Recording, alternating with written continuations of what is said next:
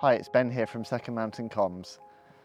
Thank you for joining me for another episode of the Good Journeys podcast.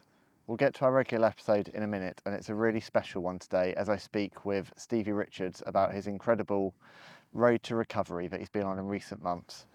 But before we get to that, I just have to address um, some a big change in my life, which is that in the time since I recorded this episode, my my father Andrew Veal um, suddenly passed away. Um, I'm in shock saying that. I still don't know how I feel about it.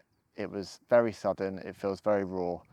But my dad was a good man. He was a kind man and a gentleman, and he taught me a lot about helping others and trying to do good, which is what I do through Second Mountain. Um, I don't think he'd have wanted me to stop, and I think he'd be really proud of this conversation today. Stevie is a professional wrestler and fitness coach who um, earlier this year was struck down with a very severe spine infection. Um, he recovered, and his recovery has been remarkable. Sadly, my father, um, much older than Stevie, suffered an infection and wasn't able to survive. Um, but Stevie and I are both believers. I know that my dad is now in a better place and at peace. Um, and I really hope that putting this episode out now inspires others and you enjoy watching. Thank you.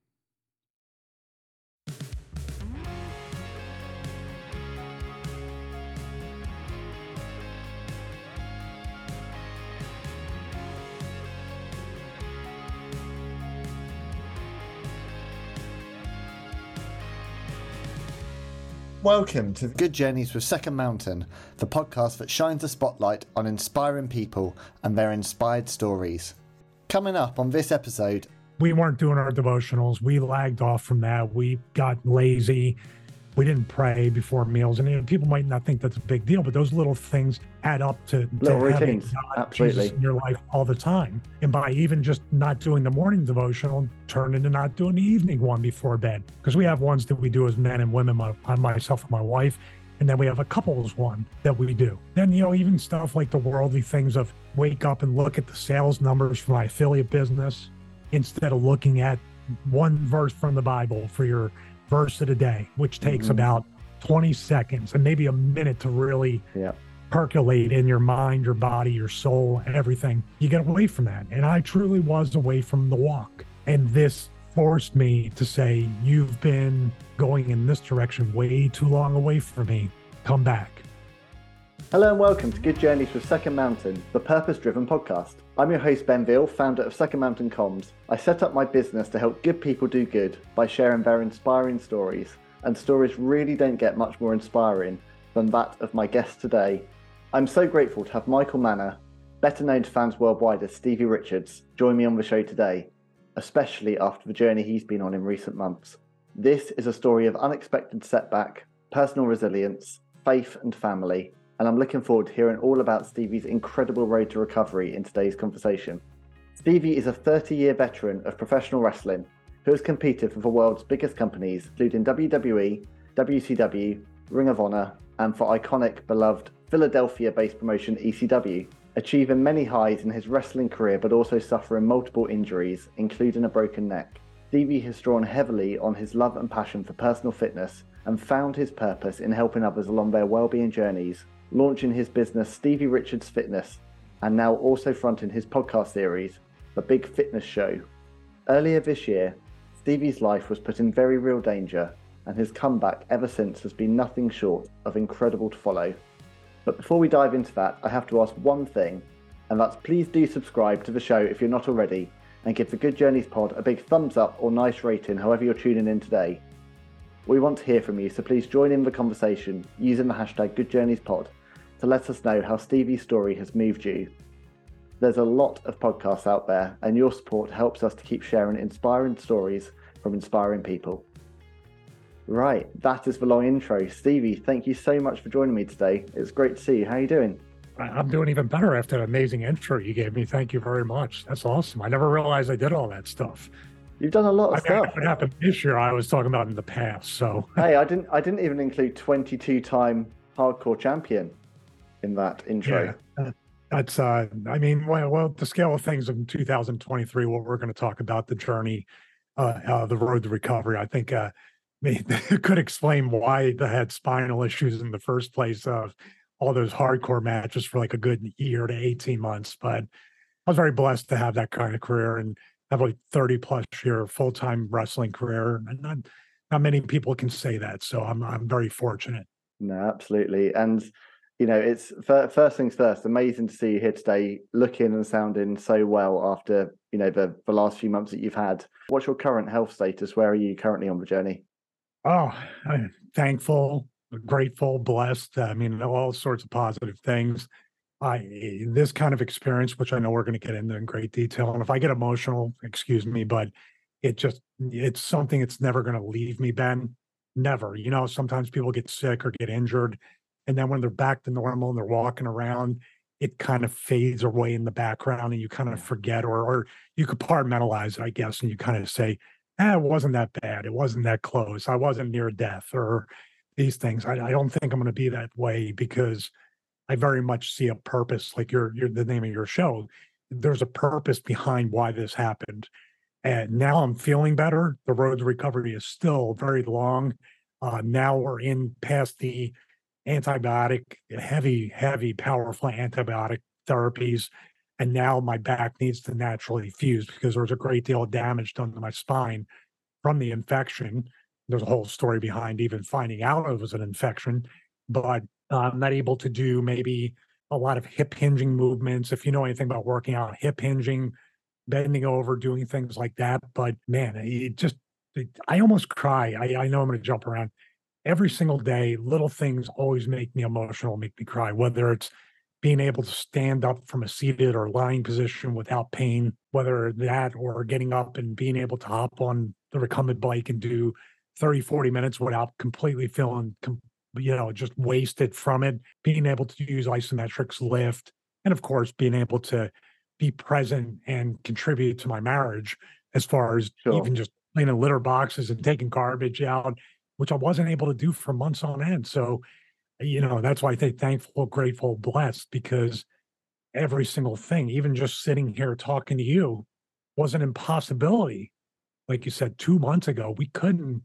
You were you were emailing back and forth or messaging, trying to see if down the line if I could do it, and I had no timeline on when I was able to comfortably do a show like this. So man, it's just I feel great. I mean, I could have just said it just like that, but I I think people need context context when it comes to truly what what is going on right now with me. Yeah, amazing. Well, let, let's let's get there then. Let's get the context so you can tell the story far better than I, Stevie.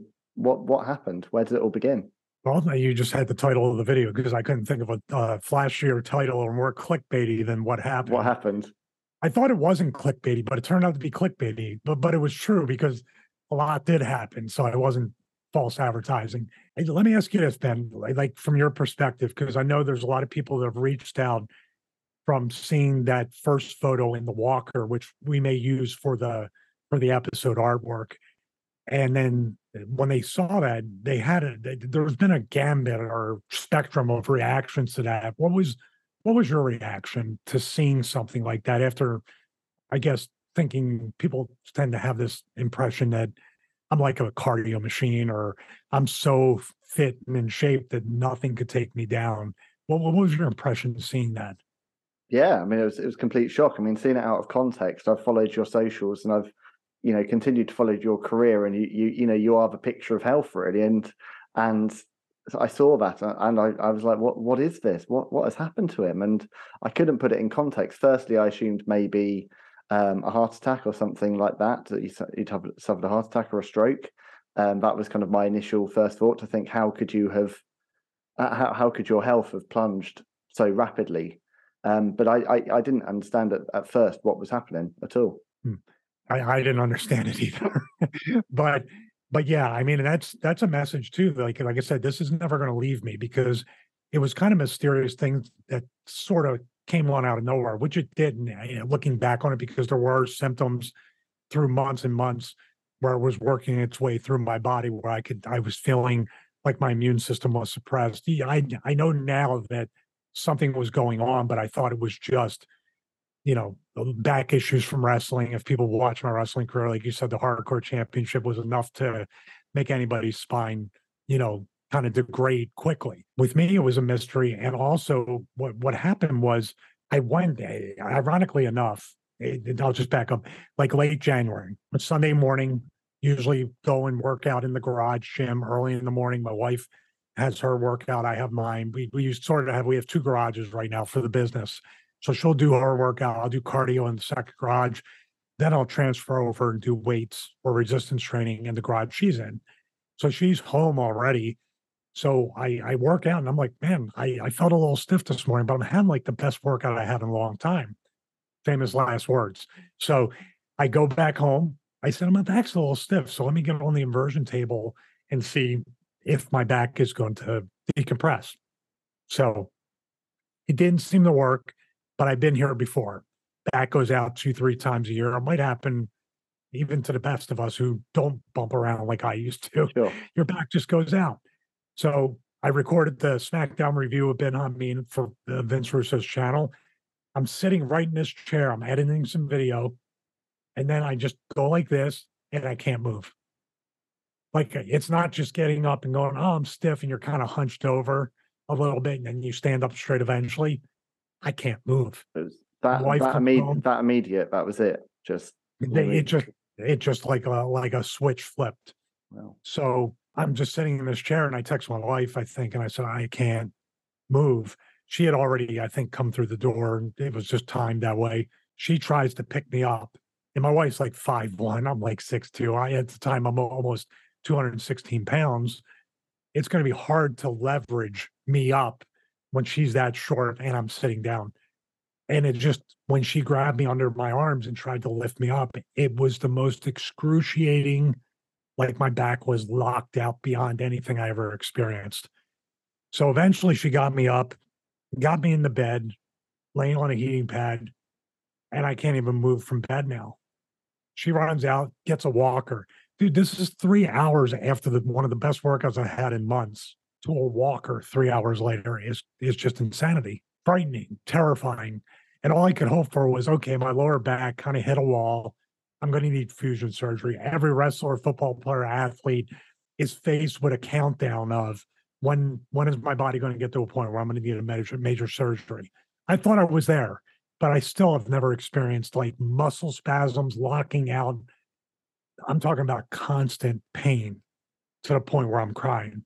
So we go to the chiropractor thinking maybe I just need traction adjustment. It exasperates it, it makes it worse. And now, like the walker, I'm getting weak on the walker and I'm almost needing a wheelchair at this point.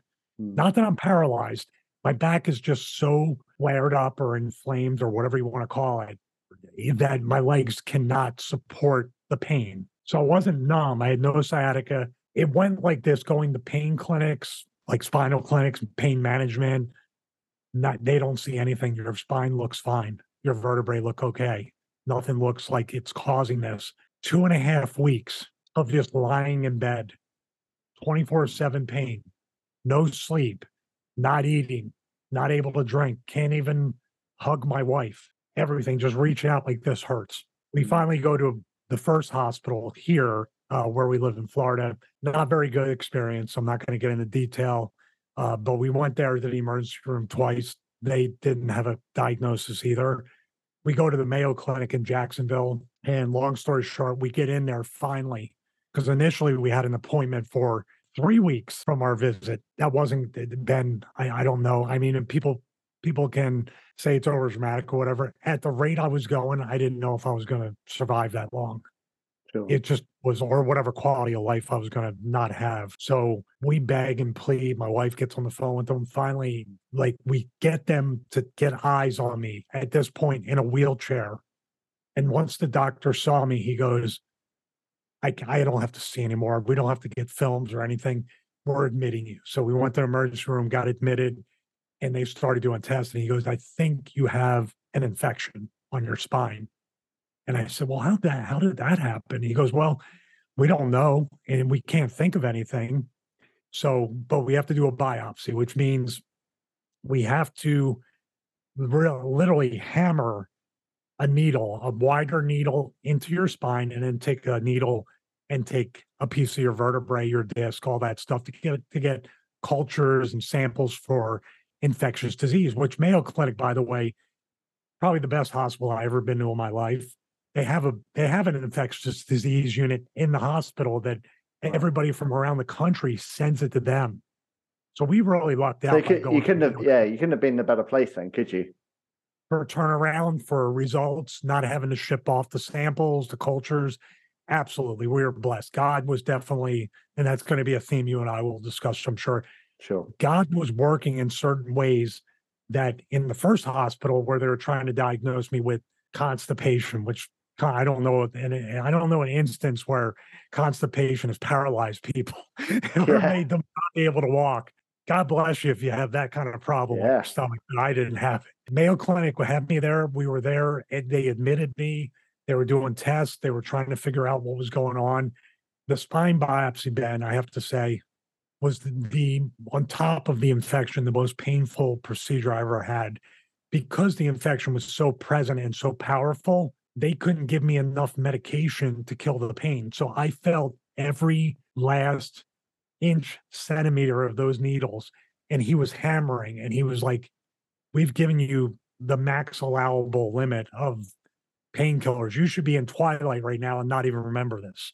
So that's not because I'm Superman. That's because the infection was Superman. so they get that. And then after about 48 hours, the only thing that really grew was strep streptococcus, but they still weren't quite sure what it was. But they started me on broad spectrum antibiotics as I was in the hospital, which was great because as soon as they started administering those, it went from like a pain level of 20 down to like a pain level of nine to 10, which is a lot, but I could function a little bit. I could sleep maybe two to three hours a night. I could do a little bit more. So I and guess I guess by this point, Stevie, what are we on week four of of severe pain? We're about on week uh, three and a half, week four yeah, of yeah. when it hit me. Yeah. So I guess I guess to get that relief, even though the pain is still incredibly pronounced. Um, but now we it, have at least be... we have a treatment, we have a therapy. Yeah. I, I, how it happened, Ben, who knows? But if I'm improving and they can find something, the cultures will continue to grow.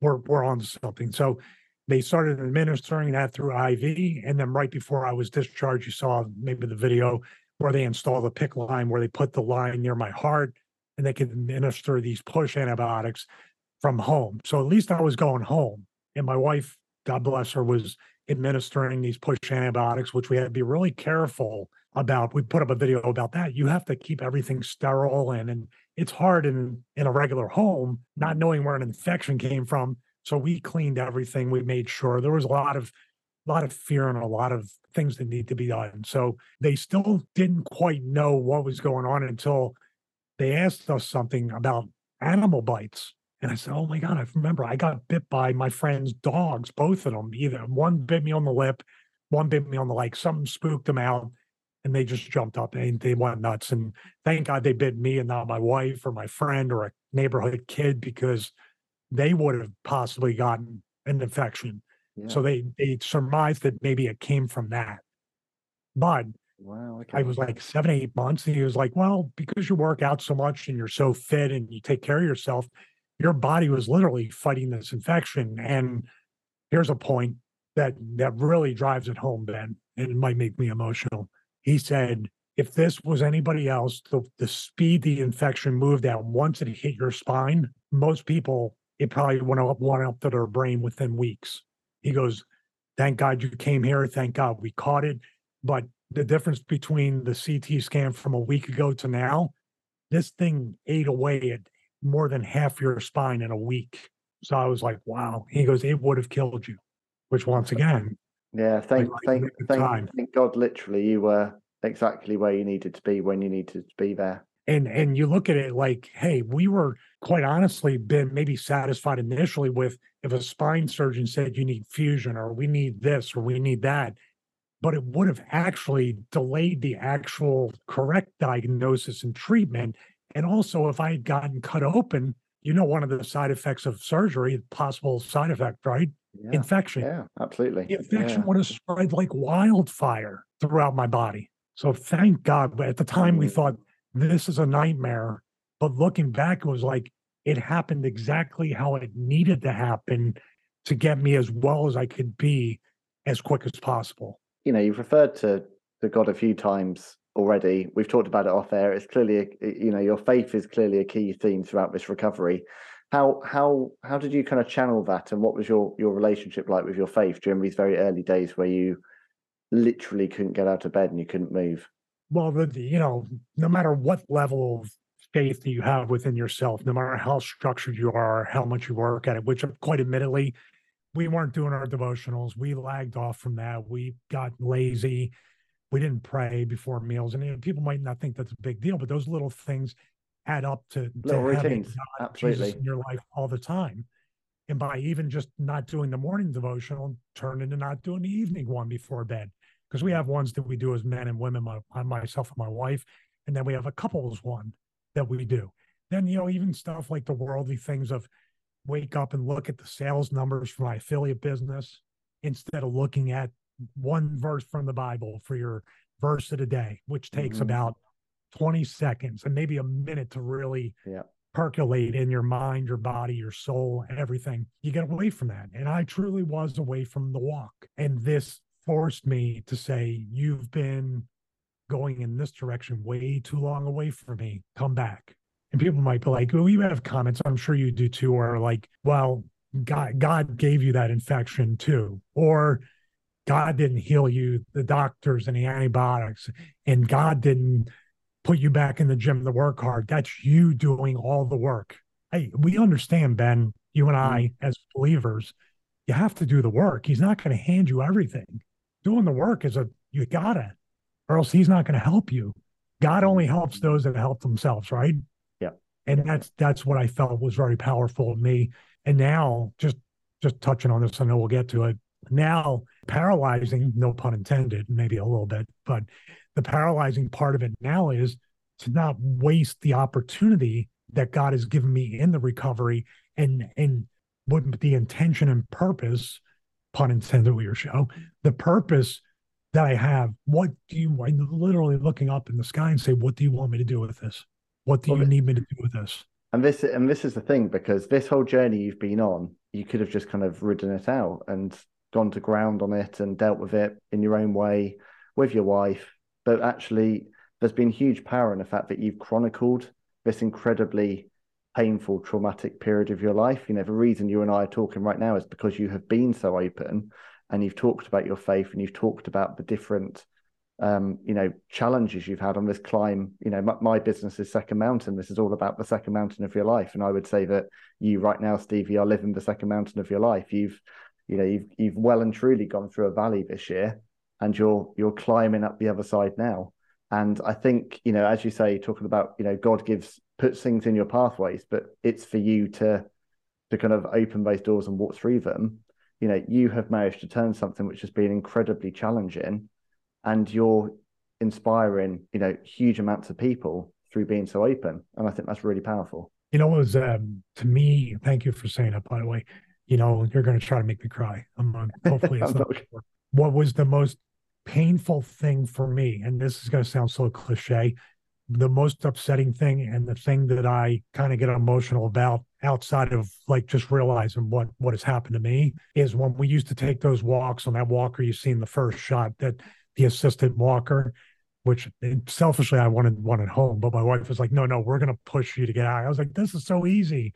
But um, when we were doing our walks, especially at night before bed, and I walked and I looked in the rooms and there were elderly people, especially looking up at the ceiling and they were wide awake and they had nobody there to hold their hand, nobody there to tell them what was going to be all right, nobody there to motivate them and encourage them to tell them, even though just like me thought I'm never going to get better because I had those thoughts, Ben. To have somebody grab you and say, You're going to get better and I'm here to help you. Seeing how lonely people can be and nobody there to reach out to them, I, I just prayed that they had God. And I did a video, which you saw, where I said, Don't pray for me, pray for them because I'm already now on the other side of this. And, and there's still people today that don't have anybody, that don't have anybody. It breaks my heart. Yeah. Um, Am I going to make you cry now? No, no, but it, it, you know it's hard to listen to, and you know, and you know, gosh, it it just really take yeah, it's, you're transporting me back there, even though I didn't live this experience. I want to ask, like, kind of, you, you talked about but you used to wake up in the morning, look at your numbers for your your business. We've all been there. We've all fallen into that trap. But you know, that's all stripped away from you. You can't work for a period. Does that start to change your relationship with God again? Do you begin to actually find that connection again when everything else is stripped away from you? Yeah, know, there's not there's no distractions. There's no what else are you going to do? You're laying in bed. You know, one of the main main prayers that I said, especially in my moment of agony, I, I did say agony because it truly was the, the whole prayer was basically repeatedly do not put one one thousandth of the pain that I'm experiencing right now on anybody I love or care about. If saying, and I'm sure you've said this too, when you look at something that's challenging, you pretty much pray to God, if this is my cross to bear, then then so be it. Because my cross to bear is compared to the guy who has to actually for real get on that cross is nothing. Jesus, Jesus suffered a million times worse than my worst day or that entire three weeks combined. He suffered much more in that entire, don't know the chronological calendar version, but maybe let's just say that entire weekend and then those three hours on the cross. We can never suffer as much as he did. Hmm. And he knew it. I didn't even know this thing was coming. He knew his whole life that that was what was going to happen to him. Your wife clearly has played you know a, a, very very powerful role in this. I guess how's it has it been kind of for her going through this? And how has she managed to keep so strong during this time? I don't know. I don't know man. She's just strong. She was strong. Even when i and i apologize for if i scared her or made her worry too much but she was always smiling always there and literally got me out of bed got me on, on the walker got me excuse me, got me off the walker to the cane, got me off the cane, got me in the water, got me everywhere I needed to be that I wanted because being injured is one thing. Having an, an illness that you can't control or have no roadmap to recovery, I don't know. Now on the other side of it, the, the roadmap to me now doesn't count because I I've had such an accelerated path that now I can push continue to push myself. You want to talk about somebody that I, I can't say enough about her that she truly is an angel from the morning, uh, the moment she wakes up to the moment she goes to bed, or we're together or not together, she lives the, the, the life of somebody of faith, of a believer. And she went away from it. And sometimes the material world does that. But her example on how she treats me and how she treats others, and just, you know, she is the light of my world, man. She is, I can't even, I can't put in the words. 44 years to meet this woman after having relationships that were not based on God, relationships that were not based on each person supporting each other, but one person kind of doing all the stuff. And and, and obviously wrestling full time didn't foster a good environment for marriage. That's why I mm-hmm. waited so long. But meeting her at 44, it's like my life started all over again for the better. I can't even remember what what it was like to even be on the road full time. I can't remember anything. Like I literally felt like I was born again or born for the first time when we got together. And when when did your when did your faith journey begin? Was that whilst you were uh, have you have you always identified as a Christian? Was this when you were wrestling, or has this been a more recent journey for you? I was raised Catholic, Roman Catholic to be more specific. So all those dogmatic laws and all the Vatican stuff and everything. And I was raised Roman Catholic. Uh, my parents and my family for that matter were not very religious or didn't go to church or anything like that but especially like raised in a catholic church or catholic school system you had to go to church. So it was instilled in me. I still remember all the prayers the rituals. I was an altar boy. I remember that. But then when i started wrestling because i it always goes in ebbs and flows ups and downs. Now has been the the highest consistent point of of my walk because I have no choice. God mm finally, maybe it's accumulation now that we're talking, Ben. Maybe it's accumulation of, okay, you've been up and down, left and right, in and out, away from me, and then further away, and then back a little bit. We got to, we got to, you know, we got to hit the hit the button and go nuclear on this thing and get you all yeah. the way back. Um, wrestling did it because wrestling was when I really always prayed to God and at least always talk to God and always try to include him because it's a completely godless business outside of a few outliers here and there. And it's usually you don't talk about it. As a matter of fact, Vince McMahon will mock God from time to time, which is whatever. Do do whatever you he's, want that way. He's, he's, wrestled God, hasn't he? If memory serves. He's wrestled God. I, I get that too, because it was lining with Michaels. I'm not talking about the creative part of it, but I really do see mm that there's a lot of worldly stuff and entertainment, and then you have wrestling and sports and stuff. It's a tough thing to say because it's a daily struggle. We all fall short. I can't quite pinpoint anything. All I can say for sure, I've tried my best most of the time. And then the other times where I say I tried my best, I'm lying to myself. I didn't try as hard as I needed to. And I was at a point before the infection where I was trying less and less. And I needed this. That's and people think, but you Christians are so insane. But but we need you need a kick in the ass sometimes to tell you I'm still here. Stop ignoring me. So, what was the point? And we'll come on to wrestling in a minute, but what was your point, I guess, on this road to recovery? You've documented in these videos in some incredible milestones. I think what was the point, Stevie, where you thought I'm on the the comeback trail? Um, I try not to get too proud of myself, and also I have I have an immense fear of the infection coming back. Yeah. It's officially gone as of now, but if I ever get a cut or a puncture wound or a scrape, I'm I'm probably going to be freaking out a little bit inside. So it's that's why I'm saying it's always going to live with me to some extent. Sure. When did I know I was on the road to recovery? I would say that video. And then let's back up for a second. Like I didn't do. I don't even know why we started documenting it. I just said to my wife, "Let's just document it because hopefully there will be a story to tell. Let's just document this." And even like just when I document uh, I used to watch my matches or I document sometimes my workouts. I want to make sure my form is getting better. I want to make sure I'm getting better as professional. It was it was kind of a dual purpose, but I really had no idea what we were going to do with it, and it wasn't from a standpoint of me like look at me and do this and that. I'm doing great, and I'm or have sympathy for me. It was really we were just doing it, and I have to say God was probably saying this is your purpose now this is your intention and to be to be quite like frank with you my youtube channel was getting a little bit too much into the hey look at the cool thing i got look at that it was going into show off mode and i was losing touch with the fact that wait a minute you're trying to take the noise out of the fitness industry you're trying to mm. appeal to people just starting out you're trying to foster and encourage people to get started with their fitness journeys what you're doing here has nothing to do with that this once again was this is what you need to do. Here's your reminder.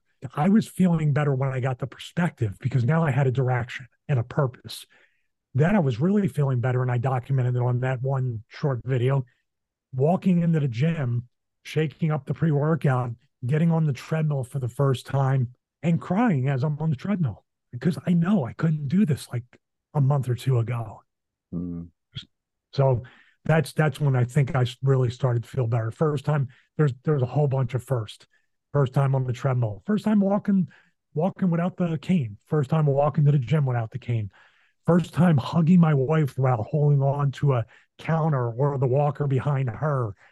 First time laying in bed and letting her rest her head on my chest without it feeling like there's a knife going through my stomach into my back. And and last night, hugging her, sleeping with her, going, eh, you know, and holding her or spooning her or doing anything. It, it, I think about it. I, yeah. I can't say how it's ever going to leave me. I can't say how grateful I am that that feeling will never ever leave me. I know I'm going on a bunch of tangents. Sorry. No, no, no. I mean, God, God willing, you know, you'll just continue to have more and more thirst. I mean, that that that shot of you running on the was that the first time you ran on the beach at the end of that video? Oh, that was a terrible idea. That was a terrible idea because I don't know. I'm not a great runner anyway running on the sand, even when I was in shape, was not a good idea. Oh, that oh, no, part no one can run well on the beach. That's fine. I look like I was running in place on the first part of it, but but it was just yeah, I just we were sitting on the beach and I said, I said, you know what? I really want to show people that like this is an absolute miracle. And then I ran, and then my wife was like, "I'm like, are you?" I was thinking, "Are you done yet?" When I was running away, I was like, I just kept running. And then she got me on the way back, and it was just like I started getting emotional again. Now I was winded. My heart rate was probably 180. I was literally bent over like this, but um, I was like, that was that was incredible couldn't do that a couple months ago. Yeah, it's amazing. A real miracle. As as you said earlier, I'm interested because you talked about your um your business kind of getting away from you a bit and you were starting to maybe look for goals which weren't quite aligning with why you set up the business and your purpose in the first place. Now you've had this, you know, very traumatic period that you've gone through. How are you approaching, you know, what you do at Stevie Richards Fitness now? Are you have you kind of changed a bit in terms of what you're putting out there and how you're helping people? Well, there's more of a story, obviously. You do a product review and just say, here's the product. But each piece of equipment that I'm using and reviewing is part of the road to recovery, mm. which is going to be another year of doing these things. So I'm trying to bake them into each other because separating them, you know, after it's funny looking at social media, like everybody was tons of interaction and tons of people when I was at my lowest point, which is great. You know, you're talking about metrics, which I don't, you got to care a little bit, but not, I don't care anywhere near as much as before it has happened. But I, but I laugh because it's like now that I'm better, nobody cares because they just went down like that. But but they do. I have a core audience that I'm very thankful for. And if I could give anybody any kind of advice from a content creation standpoint, if you're looking at numbers, have a have 25, 50, 100. If you're blessed to have 500 or 1,000 people that are loyal, hardcore followers of everything you do, you're you're so much better off having that loyal of an audience than the big five, six figure numbers of people just kind of passing through. I mean, do you agree with that? You have yeah, you have I do. Niche where people are listening and hanging on every word of the interview. The people just kind of passing through. They kind of, you know, maybe maybe yeah. plants a seed where later on they they they find their faith, but you you want a loyal it's, audience, it's, not just numbers. A, it's a hard one because you are when you are a content creator you are kind of brought into this mantra that you should be aiming for thousands or tens of thousands. It's all about the likes it's all about the impressions. But actually for me when i launched this podcast it was specifically to have conversations like the conversation i'm having now with you. It was there was there was no other motivation to it. It wasn't it wasn't fame it wasn't numbers. It was i just want a platform where i can find inspiring people and share their stories and as soon as I put it out there, it's resonated and it leads me to conversations like today. And if this conversation goes nowhere beyond the two of us, you know, I'll always be touched and remember this conversation, if that makes sense. Like it's these are these are kind of universe connections which platforms like this allow for. Um, and I think there's a danger that we get really caught up in this kind of creating content for other people as opposed to creating content for ourselves. Yeah, you you have the same model as Joe Rogan. I hope you get just as much success as Rogan. And, and your your outlook is great because you're more focused, you're not distracted, you're not thinking everybody's human. You're thinking in the back of your mind, if metrics mean everything, as you're talking to me, God, I hope this gets a lot of views. This guy's on TV. How can I put this up on, you know, a wrestling fan Reddit or something? You know what I mean? You're not in, fully engaged like we are right now. So I, I commend you for that because very easy to look and compare yourself to other supposed big yeah, yeah, and, and it's not it's not it's not healthy. And again, it comes down to a faith thing because really, I'm talking to an audience of one right now, and um, you know, let's be honest, when you put it into context, I other people's what other people think of me completely irrelevant. It's interesting you talked about success, not to not to do too much wrestling name dropping, but I recently had Matt Cardona on the show, and he was talking about his journey over the last few years since leaving WWE, and he was talking about how it's redefined success for him in terms of he used to look at it one way, and in the last three years, he's been the happiest he's ever been. You know, you are someone who has competed in front of, you know, tens of thousands of people, you know, hundreds of thousands if we include WrestleManias. You know, you've you've been to the very top of the, I guess, the fame of sports entertainment. What what is success to you these days? Success is none of that, and I'm sure Matt would say. Matt, by the way, is a great guy great guy. We were friends uh, back when he and uh, Myers were the major brothers back in WWE. We did some overseas tours. You couldn't meet two guys that just love wrestling, purely love it, and have such a not an innocence, but have the right attitude towards wrestling. The wrestling business needs more people in it, like Matt and Brian, the, two top quality guys. You know, out, out of anybody, not just in the business, but in life. I, those are two really good guys. Um, success for me is now like like I said when I went my life, I felt like I was born again. When I started Stevie Richards Fitness, even though at first I only sold one, one program in a year to a friend that did it because she felt sorry for me. Um, but success to me is controlling my own destiny. I'm sure Matt gave you a similar answer that success or failure now is really 100% on me. In wrestling, you have the scapegoat of saying, oh, creative didn't do this. They didn't push me. They're not using me right. They're not booking me. you you fall into this thing of a self-fulfilling prophecy of failure because it's never your fault. But when you run your own business, like you have your show, nobody's gonna well, maybe with AI soon, but nobody's gonna record yeah. that show for you. Nobody's gonna hit record. Nobody's gonna do the the legwork to to sync up times like we did. But that's success. Success is not the actual money figure. Success is not the actual notoriety. Success is waking up and at least having a shot of controlling your own destiny and future. That's that's what I think in just a capsulated version. When I wake up, it's up to me. And God willing, if I wake up, the fact that I wake up is a bonus.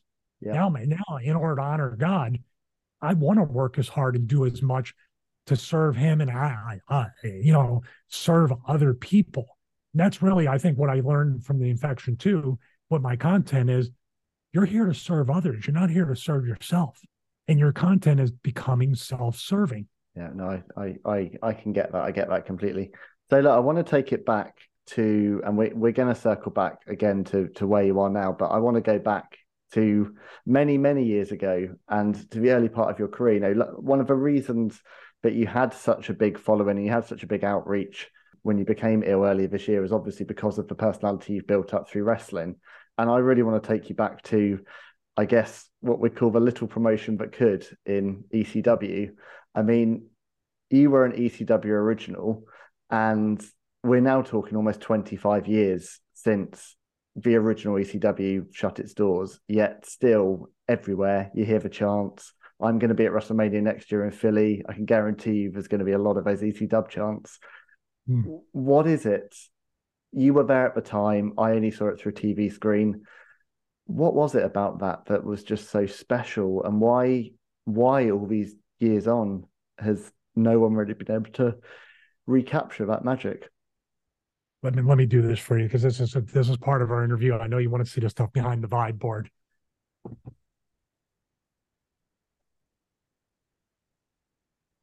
There it is. So for purposes of audio, we have unleashed the BWO Blue World Order t-shirts. There we are. There, I'm not going to keep it on that angle, but uh, what we have there is the original BW outfit from the original November to Remember '96 somebody made me a BWO championship belt for myself for Nova and Meanie. That was a very great gesture. And there's the original ECW tag team championship belt. Yeah. So I'm not really like I'm just somebody like my wife was more like put that stuff up to honor the career and the that's honoring the people around me. When I look at that, I don't think about what I did. I think about Raven with the tag belts. I think about Meanie and Nova. Think about Paul. Think about the people that made the BWO. Good little Guido like putting me over every night when he could probably kill me in five seconds because he's a shooter. Um, but that's the, all those people I mentioned, and then many, many more. Sabu, Taz, the, the Eliminators, all these people had their own. Rob Van Dam. I'm trying not to leave anybody out. They were allowed to be their personalities. It was a variety show. Everybody who was on the screen there, including myself, because I was a clueless putz back then. I was a kid that was very naive it all translated into authenticity on your television. And that's why people still say it's not the crazy stuff, even though we did crazy stuff. It's not the people that came through or anything like that, which almost everybody came through ECW before going to WCW and WWE or Japan or whatever. It's basically authenticity. What you saw were real people turned up to 11. Yeah. And that's why I think the characters live on uh, today, and the promotion lives on because the promotion in itself was 100% authentic. Did you have any sense when you were going through that time? So we're talking about 1996. You know, you're in this. You're you're you know it's affectionately referred to as the bingo hall, but you're in this very very small community, but this community of unbelievably passionate fans. Did you have any sense at the time that you were in the midst of this complete kind of cultural zeitgeist that would end up changing the face of wrestling. I would dare to say if you if you talk to anybody else, I mean, I'm sure, I'm sure, I'm sure Paul Heyman did. I'm sure he he knew. Well, I no, I didn't know at all. We were just trying to get through that that show or that week or that month. I don't know if Paulie knew because Paul was just trying to keep it afloat. He was too busy trying to keep it solvent, trying to get a pay per view, trying to keep the doors from closing from day one. So when they, day one was Todd Gordon, Eddie Gilbert, those guys, ECW is kind of like Impact is right now. You just assume it it can't last much longer. So, and that's why guys would leave too, because you're not making much money and we don't know how long this is going to last. WWE, of course, could go out of business, but almost did, but not nowhere close to like where ECW was. But now that we look back at it, it's just like we're we're over the legend. We we we got to do what every wrestler wants to do, and we got to do multiple instances of creating memories. Yeah, we could. I mean, if you get one thing in your wrestling career that lets people know, like, or makes people remember you 25 years later. I'm blessed enough, I think, to be remembered for tagging with Raven and being in the group, the BWO, right to censor, BWO again in WWE, which we got to do it again. Uh, to a degree, Dr. Stevie and TNA was kind of a character people enjoyed. I mean, that's that's one, that's five things, right? On count correctly. Say whatever. It's it's like multitudes on top. Some people never get a character never get an angle, never get a moment. I got all those things multiple times in every promotion.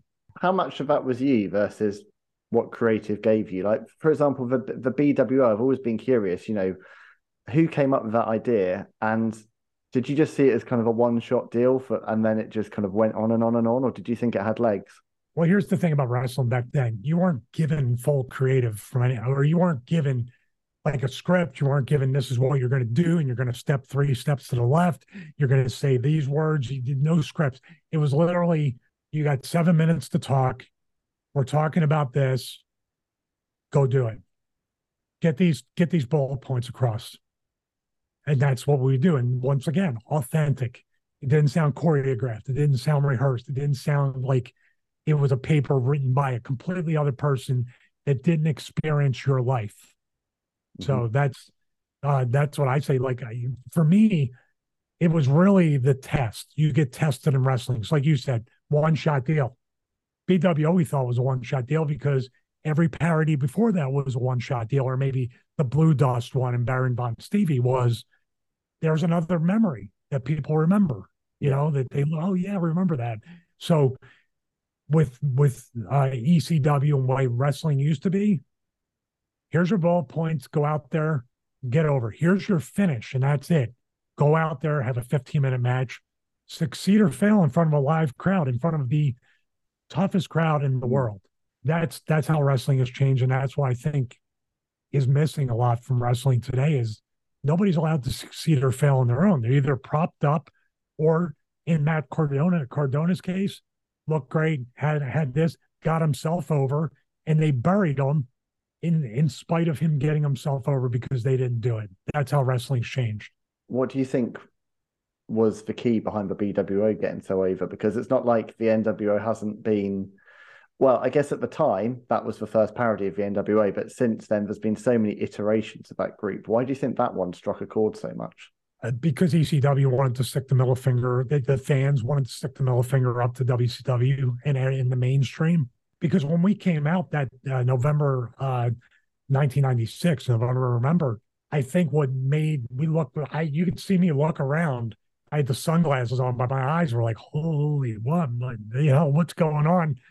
Because we knew it wasn't one shot when we got out there because fans were chanting BWO the loudest. It was like one of the loudest chants that you'd ever hear in the ECW arena. And that's when Paul said, We're running with it. It's a parody I can make t-shirts. And when the t-shirts sold out, we knew that we're sticking with this for a while. And how much pushback was there from WCW at the time? I mean, this was this was kind of lawsuit central with with the kind of Scott and Ray, you know, Scott and Diesel stuff and all that kind of stuff going on. Like, how much pushback was there against DCW? Zero. Zero. You was can't sue anybody for a parody. You can't sue them for a parody. Amazing. Well, um, so maybe parody, parody me because I'm, I'm technically a parody anyway. Go ahead and do it. Yeah, I mean, you, you and your time at ECW, you know, you, you you were involved in some some incredible firsts. As I said, you're an ECW original. You're on the first Japanese tour of ECW. You're you're in the first uh, main event of the first pay per view, barely legal in '97. Um, yeah, that was scary. to be to be I, in, the, in that ring on that night. Oh my god, I, I um I remember sitting there and and uh, Sam and Terry and I were talking over a little bit of. There are some things you have to talk over, weapons and stuff and kind of kind of like block it out. But um, which didn't go the way we blocked it out anyway, so we wasted our time. Should have just thrown them at each other. But Sandman was being Sandman, and Terry turned to me and said, "Oh, Stevie, what do you want to do?" And or no, no, he said, "What do you want to do?" And I didn't quite answer him because I didn't know how to answer. And he goes, "What are you thinking?" And I was like, "What the hell am I doing here?" I mean, look at you. You know what I mean? I, I, I just felt like I didn't fit. But there were people out there, quite honestly, that thought because it was ECW and it was Paul, and it was so on the nose that Terry was going to win the world title, that there was, and thank God we didn't because I wasn't ready for it. And think about a wrestler ever saying that. I wasn't ready for it. I would not have carried or represented the company as well as Terry did. And it would have fell flat to have me win it. But there was a quick second where they were considering myself or Sandman Hmm. going over as a swerve just to keep it fresh. Yeah. I guarantee you I would have been a heel after that night because they wanted Terry to win. I would have turned instantly. Instant heat though. Not meaning to, but yeah, we didn't Yeah. give them what they wanted. So what stands out to you then as your do do you have one defining moment from from your time in ECW that you're that you're proudest of? I'm I'm, I'm proud of everything that I was involved in, almost everything. I mean, we did the we did the crucifixion angle, which was something that was like, eh, you know, I was out there and I was doing the thing, and I was just kind of like, I was pretty ashamed of it. Mike Mike Church wanted to excommunicate me, which I guess be the first wrestler excommunicated from Catholic Church. That's Yeah. something I can hang my hat on, I guess. They did. They didn't. If you're going to watch any episode of ECW, I guess that was the one I didn't want them to watch. Well, that was But, uh, that was. Am I am I right in saying that was a famous night when Kurt Angle was there as a guest and Yes. walked out in outrage? Yeah, yeah, but that's good for Kurt because he had a great, he had a better career going straight to WWE than ECW. So God, in a way, was looking. He wasn't looking over to the angle to stop it, but he was looking over Kurt to tell him, yeah, "Yeah, you can go somewhere else, man." yeah. But but it's hard to say, Ben, because I've had so I'm so proud of being involved in every booking I've had, whether it's in a TV promotion, and indie. There's a big responsibility when someone books you. They're counting on you to hopefully help them make their money back and make a profit. And the fans are coming, counting on you to give them an experience that they can remember, hopefully positively and not negatively. And and that means every single one. And then like I've I mean, I don't know if I'm done or not. I think I'm done because of my back.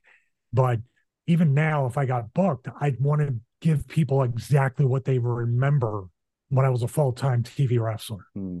Well, that therein lies the challenge, doesn't it? But because with with with wrestling, there's an expectation that you'll never age, and so you see wrestlers go way beyond their prime and continue because I guess the, I guess the combination of not wanting to let the fans down, but also not wanting to let the dream go. But it's a it's a it's a tough industry in that regard, isn't it? That you you, you see often people who probably should have hung up the boots years ago continuing on in in front of quite small crowds and is that something that you- you're quite conscious of like pre-infection were you kind of aware that maybe it's time to start winding it down or do you still really enjoy every booking you get Well, I would say this about the guys that hang on. I think most of the times it's a combination between two things. I don't think it has any, it's just my honest opinion, opinion, what I believe, what I see. It's not so much not wanting to let the fans down because I think it lets the fans down when you have to wear a t shirt, a pair of jeans, cover your body, move it like one tenth the speed. And I, you know, that's a natural aging thing. I'm not saying there's that the guys are, you know, like like let's say phoning it in or mailing it in or not working hard their bodies have just started to Yeah. fail them Yeah. in the regard of taking bumps. Wrestling is not a healthy way to treat your spine or your body. It eventually hits a wall. So for me the number one thing before this whole thing happened was if i ever have to wear a shirt i'm done. I i don't have to look like a bodybuilder but i want to look like i'm in shape. And then when or I want to look like I kind of do in the eight by tens that I try to sell at the merch table because to me that was always a novelty that I you look like you do in the pictures. So I will buy a picture. Hmm. Where other guys I, I felt so bad seeing them like, man, you don't look like you know, fans don't care. Oh man, you don't look like that anymore. That that hurts. Especially a wrestler with great pride and wanting to look. And there's guys that have been professionals in bodybuilding and football and stuff. And then when they start to, to kind of degrade degrade their physical fitness or health, you know, that's a very hurtful thing to say, but you kind of put yourself out there to have it said. I think it's a mix between not the fans, but the mix between financials because they never tried anything or had a backup plan or saved or invested, and their own desire to feed their ego because that's what wrestling does. It makes you feel like a star. It makes you feel mm-hmm. like larger than life, like a celebrity. And when that goes away, if that's what you always attach your value as a human being to, then you're you're you're worthless yeah. unless you do it. I was very I've been very blessed that as my career was winding down, I find value in my wife. I find value in the friends that I've kept after wrestling. I've had more friends. There's a saying if you have from wrestling, if you have enough friends to count on one hand, then you're lucky. I have a new one. If you have enough friends after you leave wrestling that you can count on one finger, you're lucky wow. and blessed. And who, I have, and I have, who, I have many more friends than that. Who are those kind of deep connections that you've kept through the world of wrestling that have become true friends as the years have gone on? Because they had nothing to do with wrestling. Right. For example, okay. Angel from the Baldies, you know, ECW Angel, the Baldies. We share a love for fitness and health and nutrition. And we talk more about that than we never bring up wrestling. We text back and forth. He's one of the few wrestlers that basically have always, like, yeah, especially when I got sick. Hey man, how you every single day a text praying for your brother, how you feeling, this and that and the other thing. And it's just amazing. It, it warms my heart because that's the real you have these wrestling friends or fair weather or entertainment friends or friends from the football team. But after you're done that and the lights go out and the TV cameras are off and you're living essentially a normal life, that's who you find out who the real people you've touched each other's lives. Like Glenn Jacobs is still a very good friend of mine. We talk a lot about me taking the next step in serving others and following a path like Glenn has followed, prayed about it, talked about it. Can you imagine two ex wrestlers? Hey, let's pray about this. I have a very good friend, Donovan Morgan, who's been the biggest inspiration in my life and my best friend because this is a guy who didn't get the notoriety I did in wrestling, wrestled full time in Japan for many years, ran his own promotion on the West Coast. And then after wrestling, moved from California to Florida with $200 in his pocket that I lent him. I didn't want him to pay me back, but he eventually paid me back. Lent him so you want to talk about the like the rock story, the seven buck? Yeah. Donovan Morgan's is right along that. Trying to get a life post wrestling, a career post wrestling, mortgage industry, other things, trying different things outside of that. Finally, went into insurance and financial planning, and it took years and years and years of paying his dues. The dude's a multimillionaire now. But you know what else he is? he's more each with each dollar he made makes each success the only reason he has it is because when he was at his lowest point he asked god please god stop or help me stop drinking help me stop going down this path help me start going into a path of success. Help me be a better husband. Help me eventually be a better father. And guess what happened? All those things happened. Yeah. And he thanks god and praises God more and more with each sale, each commission, each level of success that he's attaining. Donovan is the he's the most inspirational wrestling success story that I've ever seen that you've never heard of. Amazing. I mean, you talked I love earlier. guy with all my heart, man. He is he has done so much. I just wish people knew, and I hope people, if you don't, I hope they listen to the whole show between us, Ben. But if you don't hear anything else, I want Donovan's story told because it is, it's just amazing. Absolutely, that sounds incredible. We have to introduce me.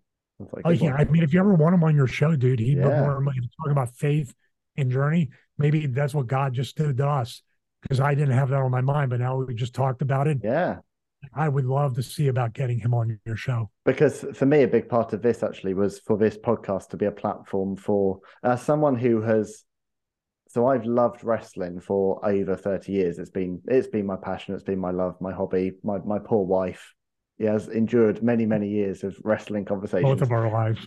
yeah.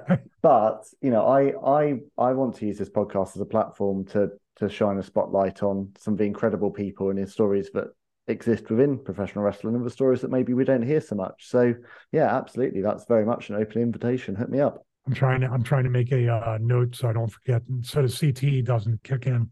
Don't worry, I'll follow up with it. I was going to ask you. So you mentioned it before, right to censor WWE. What was that like? You know, that that was a very kind of topical um, pushback, wasn't it, from WWE or WWF at the time to some of the kind of criticism they were they were taking for their programming, their ad, very adult focused program. And what was it like to to be in that group? Did you have did you have fun in that role? No, not at all. I, I'm not being serious just because there was a lot of personal issues and other things going on during that time. Performing was great, but my physical fitness was at an all time low. I gained, I went up 262 pounds, mm-hmm. gained a bunch of weight, wasn't performing to the standards of a TV um, sports entertainer. But I did really like the, the, the, gimmick, the act, because it wasn't so much a gimmick. Because I did believe we were doing way too many things that were way crazy, and guys were getting hurt, girls were getting hurt, mm-hmm. things were happening. It was just great to be able to be the person and be a heel that people remembered. You know, to this day, it was really cool. Now, you know, the the whole reason for it was a parody and a really a middle finger to the parent television council.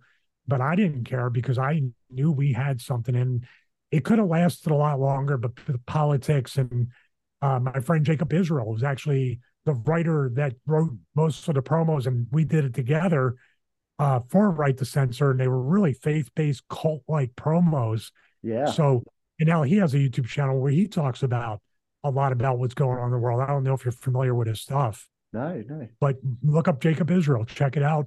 He does a lot of great dissection of mainstream media, what's going on, the biblical aspect of the, the times we're living in right now. Real, really fascinating stuff. But he's another guy, very close, like a brother to me, post wrestling, and, and just can't don't get that a whole lot. Mm. I mean, you, you, you know, you, you, mentioned kind of wrestling being a godless, a bit of a godless industry. Um, you know, were the people du- during the time that you were wrestling, an active wrestler, certainly in ECW and WWE, and then later in Impact, were the people that you gravitated towards and shared a faith with, or did that kind of come afterwards when you were able to get off the relentless world of the schedule? It, it came afterwards. Admittedly, I would I would hide most of the times from the office because they're long days and it's hard enough just to perform and then go through the politics of it. So I tried to always eliminate that. More times than not, if there was a building with a skybox, a luxury suite, I'd bring my Dreamcast or my Xbox up there and I would play. And then sometimes Kane or D'Lo or both of them, we'd play Madden and we'd play in the hotel rooms. And we had a we had a system too when we drove myself, Kane, D'Lo, Charles Robinson, sometimes Rosie we had a convoluted like back then it wasn't as easy to play portable video games. Yeah. so i had a dvd player i had all these rca cables plugged into the xbox big power inverter fuse box to make sure we didn't destroy the car battery or anything. So if you played madden on a long trip and you kept winning you didn't have to drive.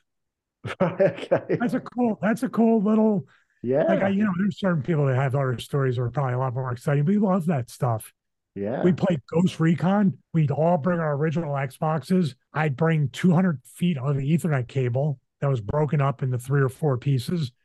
And we would string that between three to four rooms, have walkie talkies, and play Ghost Recon as a squad on a LAN party before we flew home.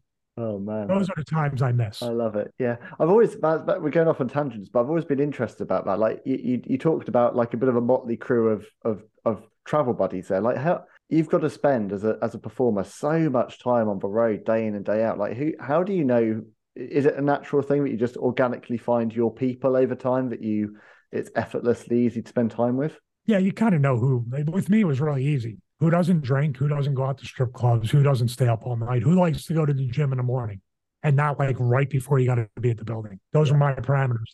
And I reached a point I was traveling with Glenn, and Glenn and I really hit it off.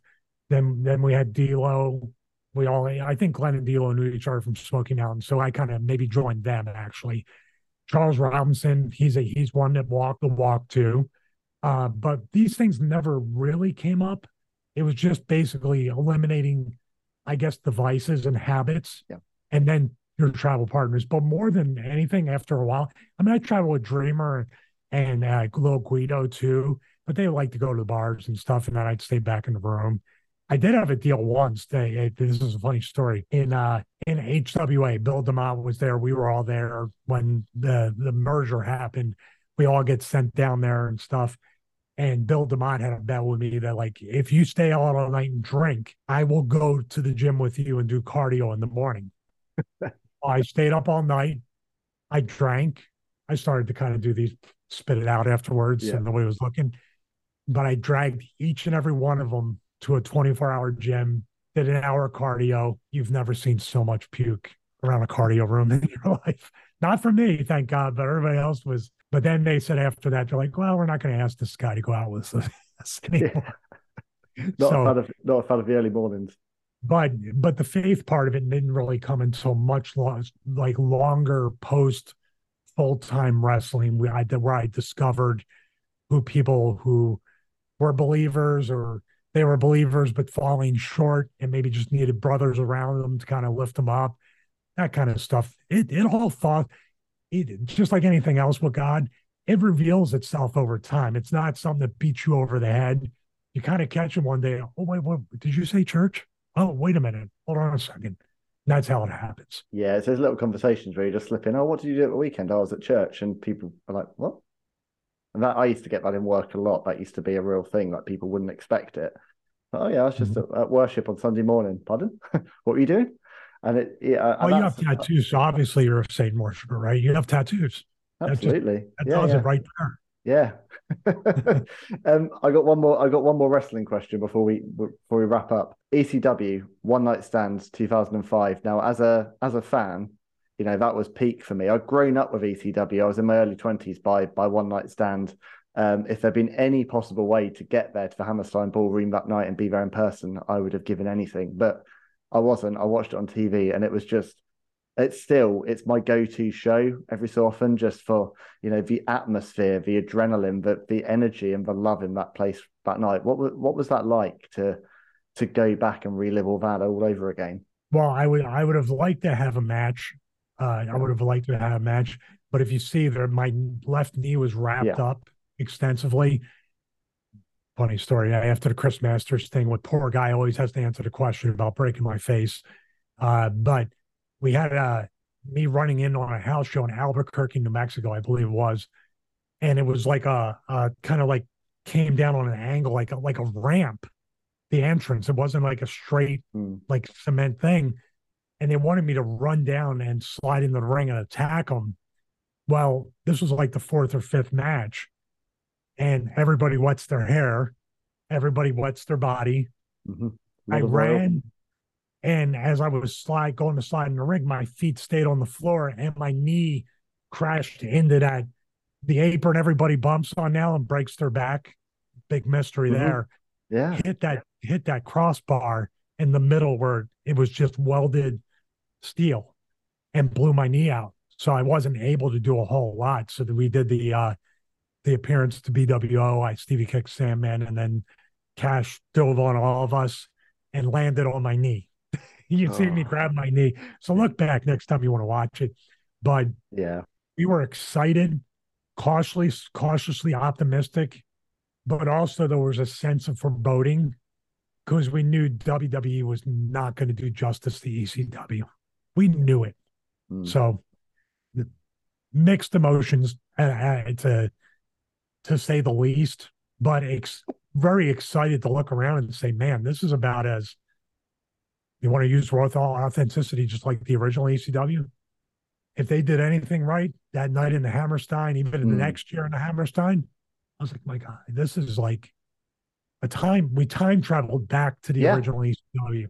Just it wasn't but between the rise and fall of ECW DVD and then One Night Stand 2005. You know, if they put a bow in it there, that would have been the perfect end to ECW. But they never and, uh, put a bow in it.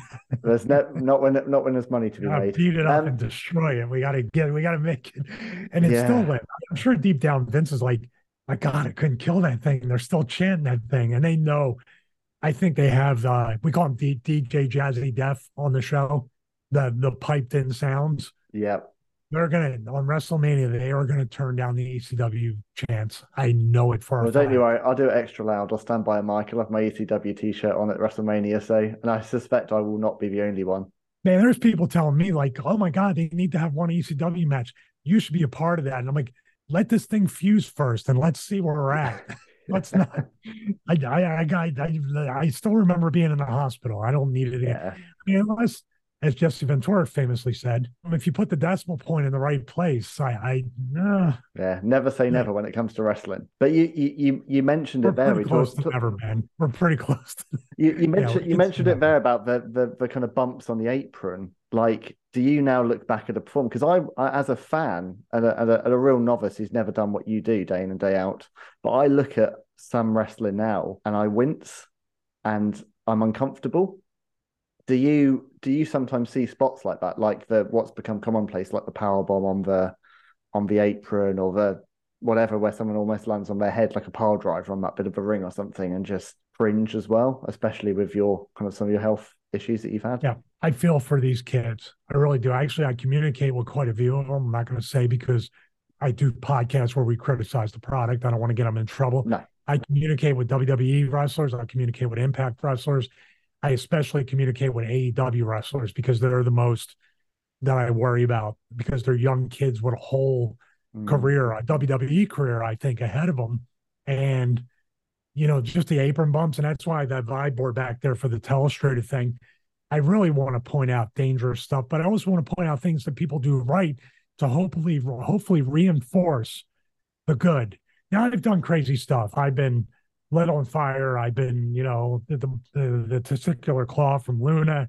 I've uh I've done also wrapped in barbed wire, other stuff, but it's always been at the climax of a storyline. There's all I didn't do that night in and night out. I did it when the storyline called for it. And if you notice, a lot of my stuff in ECW and even throughout wrestling was very much entertainment based. The matches were secondary to the moments. Yeah. So, yes, because I'm 51 and I'm feeling it, I have a feeling these people are going to be feeling worse than I do and worse than other guys in their 50s before they even hit 30. And I hope I'm wrong, but they're moving at such an accelerated pace. There's going to be people in wheelchairs or having fusion surgeries before they're 30. Yeah. Well, I'm sure there's I'm sure there's great Do power. do in you agree coming- with that assessment?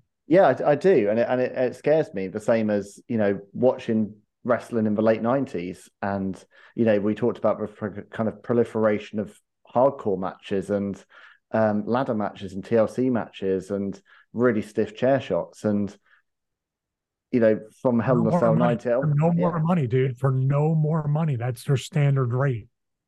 Yeah. You're not fighting for a pay per view bonus in AEW, are you? From what I know, I don't know if they pay pay per view bonuses, but if it's a WrestleMania, you know you're if you're in the right spot, you're get you can get a million dollar check that Mm. can set your family up for life. That's the risk that I'm. Those are the kind of risks that I. I think it's I think it's two kinds of fans because for me, I mean, I've been there since the early '90s. You know, I for me, I want to be entertained. I want to escape. I want to see good athleticism and story. But apart from anything else, I want people to be safe. There's a reason I I watch pro wrestling and I don't watch boxing. I don't watch MMA and I don't watch other physical sports because actually, I I love the fact ever since I was kind of woken up to how it all works. I love the fact that actually it's it's two incredible athletes looking after one another and that for me is where the art form comes when you when you see a match where even with 30 years of fandom behind you you completely forget about the fact that these two people are actually working together that's where the real magic is and for me it's all in those moments it's, it's in those storytelling. It's lots of what we've seen from WWE over the last year is incredibly long satisfying story arcs and payoffs. And you know the the action and the 50 50 moves a minute thing for me just burns me out. But maybe that's because i'm a i'm a fan of the early 90s when it was squash matches and um you know very one-sided affairs and that was enough. And it wasn't about these ultra competitive matches that you then got into in the in the monday night wars Yeah, it was. Um, I agree with you. I I think the word you used that has been completely lost is art form. The, the the the whole goal is to not hurt your opponent nor yourself, so you can work the next day. Yeah. Al Snow sums it up perfectly if you ever watch his videos and how he talks about it. He no one could sum it up better than Al. But the reason why you don't watch boxing and UFC because you're like, there could be a chance I could watch somebody die. Mm-hmm. Not into that. I just want to be entertained. Yep. Wrestling is getting to the point now where the ratings are going down because the core reason that people watched it to enjoy it are now like, oh, these guys are killing each other. Or I already saw an apron bump and they seem to be okay. So if they don't care, why should I care? You have such a disconnect of what happens in those squash matches. They got away from them, but that was the formula to sell tickets and sell pay per views because the squash matches of two opponents, squash, squash, squash, they raise up until they get to the culmination of oh, now we have a face off. These two unstoppable elements or unstoppable wrestlers are now going to meet. I don't know who could win because both these guys have beaten so many people. Yeah. That's been lost. The competitive matches are what we call the money matches. Now they give them away for free. Yeah. So I, I agree with you there. The art form's lost because now there's too much oversaturation, too many matches, too many matches at the same time, too many over guys wrestling over guys then somebody's got to lose. So somebody gets hurt. Creatively, it's a formula that that I really think has lost its way and is not the formula for longevity. And that's why Dante Martin, these other people that I really like, end up twisting their ankle in the opposite direction because they're trying to impress the promoter. Hmm. What do you think? Just just to kind of bring it full circle in your career, what do you think is the key to longevity? Like you're you're 30 years into this now, Steve. You like what what is is it about sense making sensible choices? And do you think it's there's there's luck? Like why do you think you've lasted so long? I think it's beyond that. I mean, I've had that terrible neck injury from the guardrail from Terry Funk and being uh, temporarily paralyzed. I had a fusion surgery in my 20s. I've done myself no favors. God has given me now a third chance at health after the infection. And I, I could have come out of it a lot worse, out of everything, out of even some other injuries. Could have been a lot worse. Could have been career ending. Could have been life threatening, life ending. Could have been all these things. So I drew, truly do think I'm blessed. I'm not lucky. I'm blessed. It's not me. There's something that I was meant to do. Uh, and I continue to be graced and given grace to do this. So I have to figure out exactly what that is, or maybe I'm doing it. But I would say longevity wise, just live healthy because your body in wrestling, wrestling is meant to break your body down, much like working out. It's what you do as far as your nutrition, your sleep, your lifestyle habits, which is what literally kills a lot of athletes and entertainers. I think that's the key. Not doing drugs, not drinking, living a very productive type of enjoyable lifestyle outside of wrestling, being multifaceted, being a renaissance person where wrestling is not the end all be all that defines you. Find something. I found fitness. It's a thing that'll never get old to me. I'll do it for the rest of my life as long as I'm I'm able to, so I can run a business off of that. Technology. I love technology. We're able to talk different time zones and all this stuff. I can combine technology and the fitness to produce fitness content. Uh, and then talk about wrestling. I can do, I have a skill where I can actually hopefully save talent from doing unnecessary things. This is what I hope and pray for every talent, whether they're 20 years old or even 70, something like Ric Flair and Hulk Hogan. I want them to find a purpose after wrestling that they can and feel like that was great, but I'm so much more. I was happy there, but I'm so much happier now. But unfortunately, after you get past a certain time and age and chapter in your life, you're you're all in on wrestling. And we've seen a lot of a lot of tragedies because they couldn't let go of the wrestling stigma or the wrestling bubble. Well, I'm I'm so you know I'm so grateful that we're here today having this conversation that that hasn't being the path that you've gone down, Stevie. yeah, absolutely, man. Just to wrap up, for anyone that maybe goes through a situation like you've gone through, so finds himself in a in a very unexpected setback, life threatening condition, something happens to them health wise, a real curveball. Um, any, I, I know it's still early days and you're still very much on this journey, but is there any advice you can give or any words of wisdom from the things that got you through during your darkest days? It might seem a little uh, contradictory to say this, but if you are one of those people that were laying in a hospital bed alone, looking up at the ceiling, nobody holding your hand, nobody telling you right there and then physically that it's going to be okay, you're still not alone. I never felt alone during this, even when my wife wasn't around me or she had to go run errands or whatever. I, I felt the presence of God. I felt the presence of Jesus, one and the same. People always get on me and say, You didn't say Jesus. It's the Holy Trinity. It's all I'm saying the same thing. I I, I know who I'm thinking about. But um, but you're not alone. The the biggest, scariest, the scariest thing when I think of other people that might be going through what I'm going through or anything in general, whether it's less severe, more severe, whatever it might be, when people start feeling like they're alone, that's a that's a dangerous, dangerous thought that can lead them to do something that there's no coming back from. And I don't want that to happen to anybody. Absolutely. Absolutely. Well, I, that's I, a bit of. I'll have more as I get better, but that would be the only thing because when I felt alone, even for half a second, you don't think you can take it. And you don't think there's any hope and you don't think there's anybody that can pull you out of the abyss. And then you're at a point that's very, very scary and dangerous. And you have me. You can always email me. Have you. They can email you. Yeah. You just need somebody to tell you you're not alone. Somebody to tell you that it's going to be okay, or you're you just keep fighting. Don't give up. Don't give yeah. up. It's not hopeless. Stevie Richards Fitness at gmail.com. Instagram. I that's the only way I check my messages usually is either email or Instagram. YouTube comment, whatever it might be. Although I'd rather communicate privately. I don't like to comment and answer those kinds of things. Email me. I've gotten thousands of thousands of messages. Uh, it's incredible of people that have been through so much, and I am definitely obligated to to answer them. God has given me a gift to to hopefully pass on to other people. Well, you know, bless you for for recognizing that because I think a lot of people in your position wouldn't, and you know, you have got this you have got this personality, you've got this platform, and you know that's your purpose, isn't it? To pay it forward and help other people through difficult times. I got to do something. I can't just. I, have laid down and sat down long enough. I yeah, keep moving. Uh, where can people go to, Stevie, to learn more about your business? Sure, they can go to stevierichardsfitness.com. Uh, we extended the uh, the program discount. The the, the programs, the twelve week, sixteen week. As a matter of fact, all the digital products on StevieRichardsFitness.com are under $10.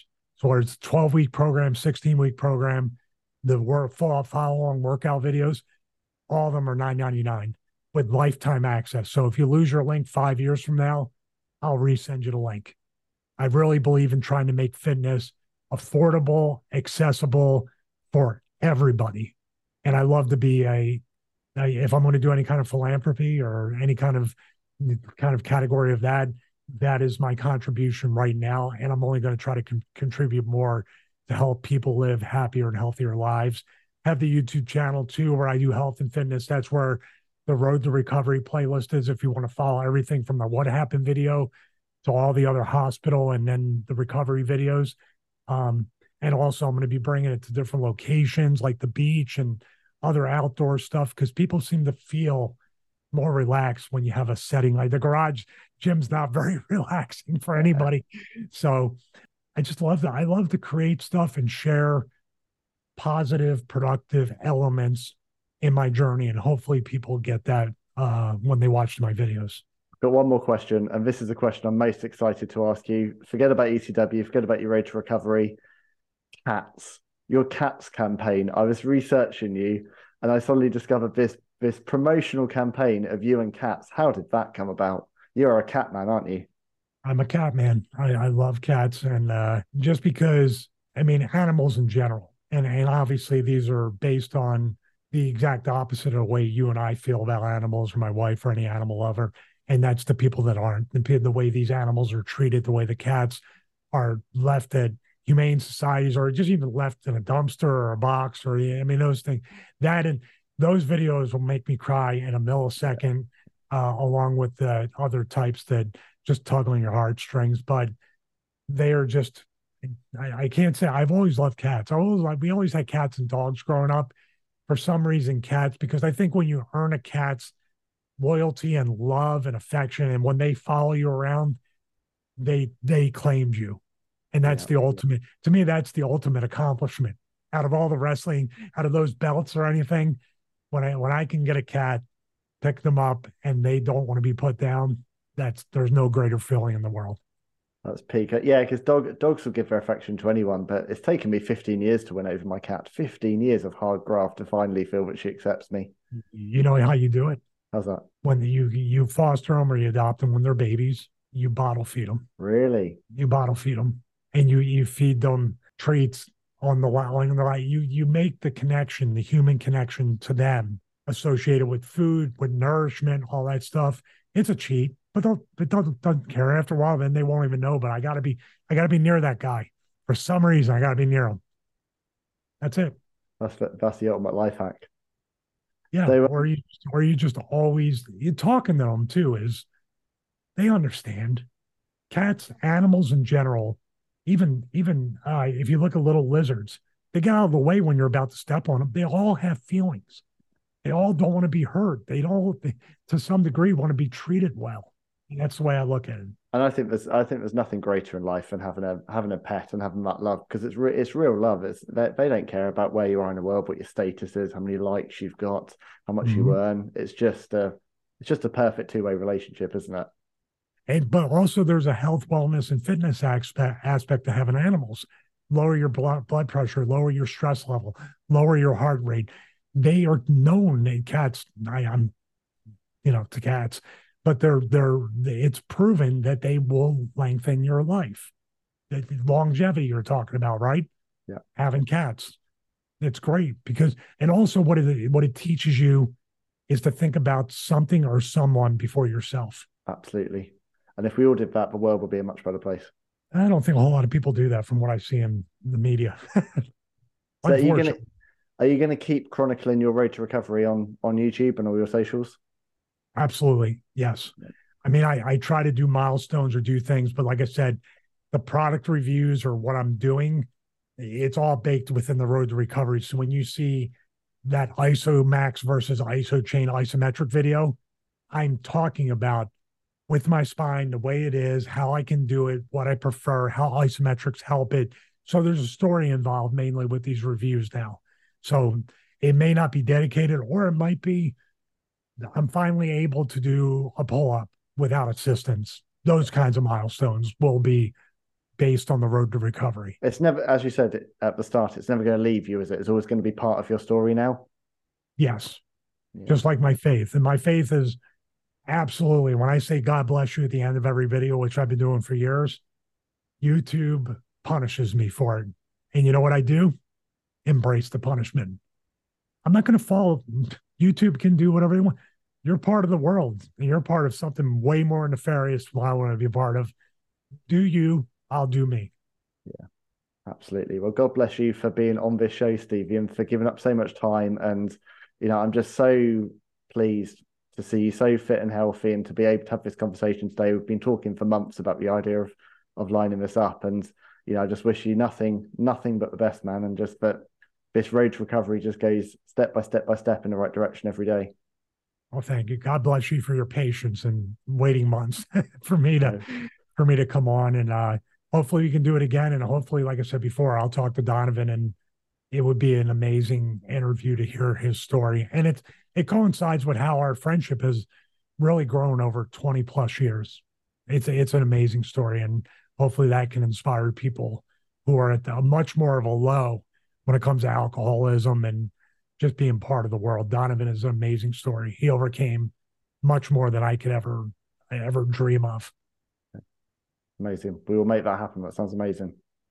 Cool, man. And thank you to everybody out there for watching, listening, and make sure you subscribe because there are podcasts like this, shows like this, need to really have more people engaging with them. So hopefully, Ben, they'll they'll listen to my threat to tell them to listen and watch. This is what I need. Stevie Richards is my hype man. That's what I need. I, well, I threatened them. I didn't really hype, but that's okay. well, look, they, that that kind of wraps it up, and he's done the job for me. But I just want to say thank you to everyone for being part of the Good Journeys for Second Mountain podcast today. Um, You can find all of our past inspiring conversations over on Spotify, we're on Apple Podcasts, Amazon, and of course, if you go over to our YouTube channel, then you get to see the lovely smiling faces of my guests, uh, like Stevie here today. All you have to do is search for hashtag Good Journeys Pod. And the most important thing is please use that hashtag to communicate with my guests and to communicate with me and let us know what you think of the conversations. Um, so that's it for today. He has been my guest, Stevie Richards. I've been Ben Veal. This has been the Good Journeys Pod. So until next time, let's keep climbing together, and I'll see you all again very soon.